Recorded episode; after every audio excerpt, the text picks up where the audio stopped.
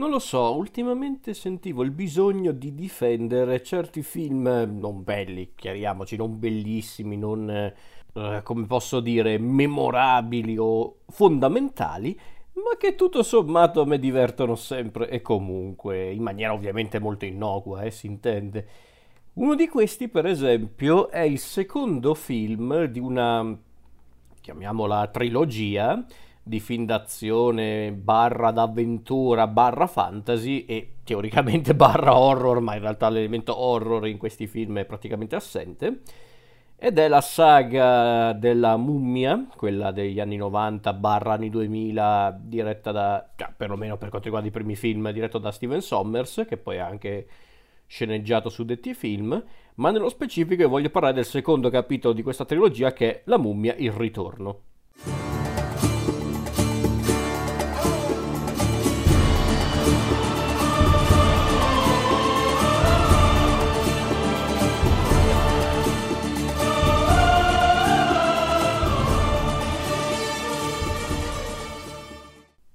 Titolo, un programma proprio, ragazzi, però vabbè dai, è, così. Allora, allora, un film del 2001, come detto prima, diretto e scritto da Steven Sommers, autore anche del soggetto. Per farla breve, i due film della mummia di Steven Sommers, lasciamo perdere il terzo film che hanno realizzato anni dopo con l'ambientazione cinese, che era carino, eh, per carità, si guardava anche quello in maniera molto spensierata, però era una roba buttata lì così, però vabbè. I due film della mummia di Sommers erano praticamente, in realtà non è vero, più il primo film eh, più che il secondo, il primo film della mummia di Steven Sommers era praticamente una rielaborazione di uno dei classici del, del cinema dell'orrore targato Universal Studios, che era appunto La mummia, quella con eh, il grandissimo Boris Karloff i legami tra quel film della mummia di Sommers e quello di Boris Karloff erano relativi perché c'era giusto l'elemento comune dentro della mummia che viene risvegliata e, e basta poi però perché in realtà dove il film di Karloff eh, con Karloff anzi era un film dell'orrore pure semplice la mummia di Steven Sommers come anche il suo seguito di cui parlerò tra poco erano essenzialmente dei dei film d'avventura con tante tinte fantasy, erano praticamente degli Indiana Jones dei poveri, ecco, mettiamola così, anche se comunque molto divertenti. Personalmente io ho sempre preferito di più il seguito, La mummia e il ritorno, perché... Non lo so ragazzi, forse perché prendeva gli elementi più piacevoli del primo film e, e rincarava la dose. E ripeto, non è che stiamo parlando di un filmone, di un, di un, film memorabile, però tutto sommato a me diverte tantissimo ogni volta che lo guardo. E poi comunque mi ricordo che quando uscirono questi film all'epoca ebbero anche un notevole successo, sia economico ma anche di pubblico. Tante persone amavano questi film, apprezzavano questi film, soprattutto pubblico giovane chiaramente. Al di là di questo, secondo me sono comunque film di intrattenimento onesti, nel senso, ripeto, non hanno guizzi particolari, paragonarli a Indiana Jones ce ne vuole, per carità, però sono piacevoli, sono piacevoli da guardare. Se io penso a tanti film realizzati tra gli ultimi anni 90 e i primi anni 2000 di intrattenimento, forse questi qua della mummia di Sommers eh, sono tutto sommato piacevoli, sono tutto sommato molto divertenti. E infatti il seguito, la mummia e il ritorno, è appunto un, un, proseguimento ideale del primo film, sia per lo stile ma anche per la narrazione. Si avvale comunque anche di un di un comparto tecnico più che buono, abbiamo addirittura il grandissimo Alan Silvestri a comporre le musiche e si sente perché eh, il signor Silvestri è sempre una garanzia secondo me. Per quanto riguarda il resto ci sono bene o male un po' tutti gli attori principali del primo film, quindi il nostro eroe Brendan Fraser, Rachel Wise che divenne effettivamente famosa al grande pubblico grazie a questi due film. Eh, Arnold Voslo che interpreta invece il cattivo principale, ovvero Imhotep, la mummia, poi rivediamo John Hannan che interpreta Jonathan, il, praticamente la, la, linea comica, come direbbe qualcuno del film, Oded Fair. Eh, e poi abbiamo invece attori inseriti appositamente in questo film come il giovane Freddy Boat, Alun Armstrong,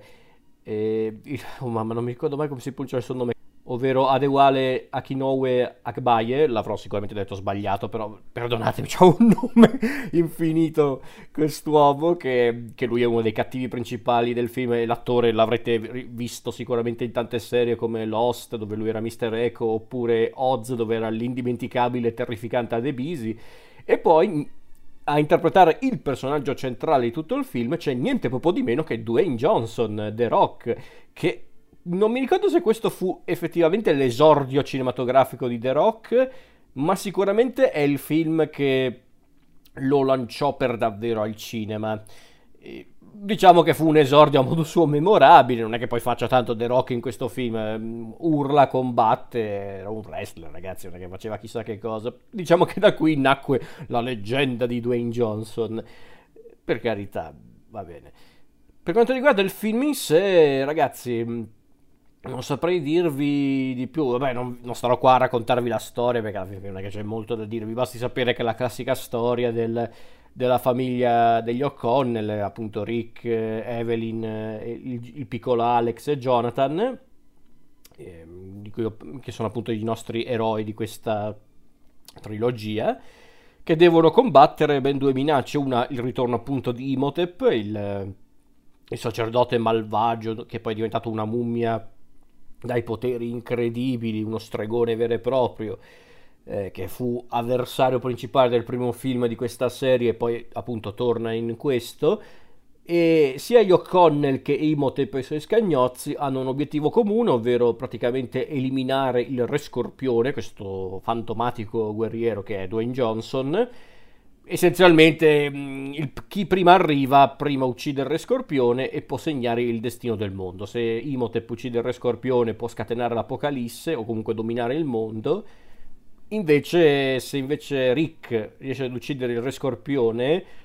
la, il mondo è salvo. Semplicemente questa è la storia ragazzi. Non aspettatevi chissà quali conflitti shakespeariani. Al di là di questo come dicevo, il film per me è molto divertente. Questa è, la, secondo me, la chiave giusta per apprezzare un film del genere. Non cercare l'originalità, perché anche su quell'aspetto non era particolarmente originale come film, anzi... È, era un film che, come dicevo prima, dico scimmiottava perché è un po' scimmiotta, però alla fin fine credo fosse anche una cosa voluta, ovvero è un film, sono film, anzi però parliamo della mummia in ritorno, sono film che omaggiano tanto, scimmiottano tanto i film di Diana Jones, un po' per lo stile, un po' per l'idea del, del, del racconto che unisce l'avventura con l'elemento fantasioso, surreale e quindi c'era un po' quella come idea, però forse rispetto a Indiana Jones i film della mummia erano molto più scanzonati, ancora più scanzonati erano, poi nei film di Indiana Jones c'erano anche tanti significati profondi in alcune delle avventure di, di Indiana Jones, invece in questo caso si, ci si vuole soltanto divertire e basta. E per carità, va benissimo, assolutamente. E quindi, vista in quell'ottica, è un, un, film davvero molto divertente perché comunque ha le battute giuste, ha le, le situazioni giuste. Insomma, è, è, bello da vedere, per carità. Bello da vedere nel senso per, da, da, da, da, seguire, ecco, perché è bello da vedere inteso anche a livello tecnico, lì dipende, perché, ripeto, è un film fatto bene, con eh, tutti i crismi, forse gli effetti digitali oggi sono un po' invecchiati, specialmente due effetti digitali, ovvero il, il, il Dwayne Johnson scorpione umano, eh, quello è, era già bruttino nel 2001, figuriamoci oggi, ragazzi. Sì, sì, sì, non, è uno di quei casi di effetti speciali che ha invecchiato male col tempo. No, no, era già una schifezza quando fu presentato al pubblico. Però, ragazzi, i mezzi erano anche quelli, nel senso, non è che si potevano fare miracoli. Ma, ma per dire, anche oggi probabilmente l'effetto sarebbe orripilante, eh, in maniera diversa, ma sarebbe orripilante. Però, forse a parte The Rock, eh, eh, Uomo Scorpione gli altri effetti digitali non sono neanche invecchiati malissimo. Fosse giusto il muro d'acqua con Imhotep perché mostra la sua facciona, che, era, che è un richiamo a quello che faceva anche nel primo film con il muro di sabbia. Forse anche quello è un po' invecchiato, però anche qui mm, bisogna chiaramente contestualizzare il film all'epoca in cui fu realizzato. Poi, come dicevo, è un film che sicuramente scimmiotta tanto Indiana Jones, ha tanti riferimenti anche a film che mm, fecero tanto parlare a film che mm, comunque ebbero successo in quegli anni. Cioè, per esempio, c'è quella scena con. Eh,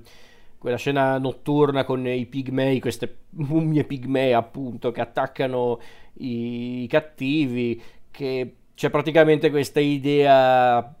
visiva dei cattivi che sono praticamente in questa in questo campo, in, questo, in, mezzo all'erba alta e, ci sono i pigmei che si muovono proprio all'interno della, dell'erba alta e trascinano giù i cattivi per ammazzarli.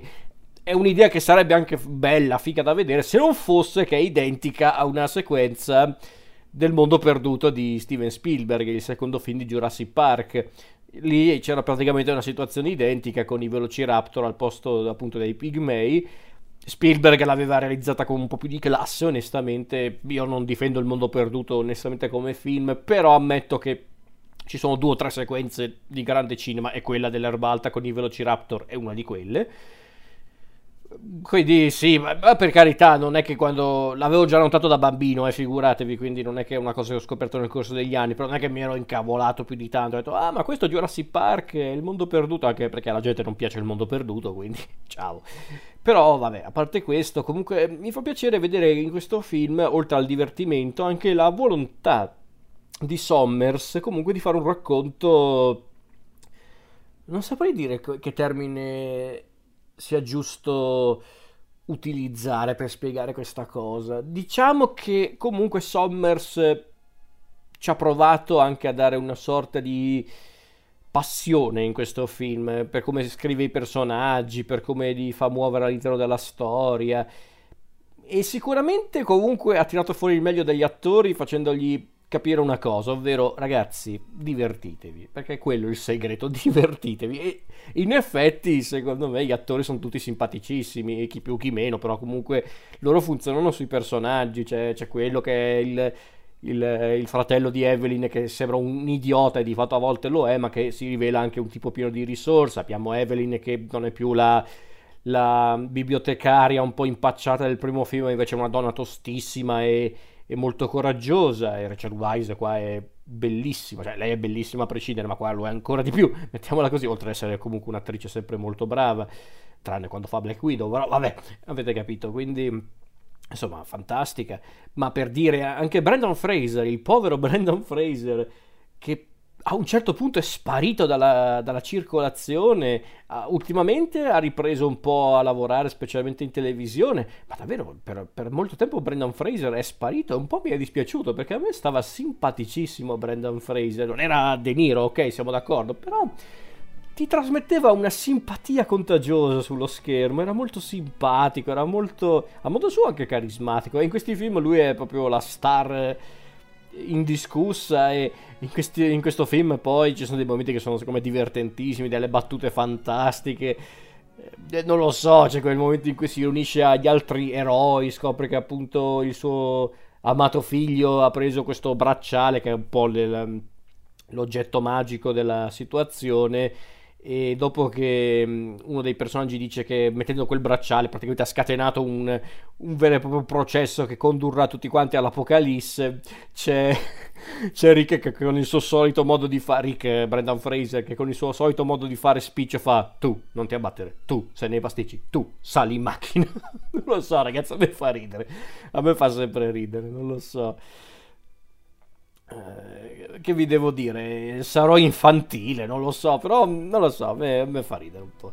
Per quanto riguarda il film in generale, non è che c'è molto da dire. Ripeto, è un film che io guardo volentieri. Non è che io quando vedo la mummia ritorna al cinema, quando ripiglio in mano il DVD, non è che penso, ah, una bella serata di divertimento a go-go. No, ovvio che so che sto guardando La mummia e il ritorno di Steven Sommers, un film che sicuramente quando uscì ebbe anche un notevole successo, ma che poi piano piano è stato più o meno dimenticato. Dico più o meno perché chiaramente quelli della mia generazione se lo ricordano come film, anche con molto affetto alcuni di loro. Gli altri no, gli altri l'hanno dimenticato anche fin troppo facilmente è uno di quei film che io definisco uno dei miei personali piaceri peccaminosi, ovvero uno di quei film che io so che ha tanti problemi, so che... Cioè in realtà non è che ha tanti problemi, più tutto è un film con poche pretese, ecco, mettiamola così. Non è un film con grandi pretese, non è un film che ha riscritto un genere, ma che a me diverte, a me fa piacere guardare, magari durante l'estate, che è il periodo ideale secondo me per recuperare film di questo tipo, e quindi io lo guardo volentieri, quindi per me è un bello sì, proprio dichiarato, è un film che io guardo sempre volentieri, sempre con... Eh, con molto relax, proprio lo guardo e penso ok, adesso io non voglio più pensare a niente, voglio solo divertirmi con questi cazzoni. E ogni volta succede, assolutamente.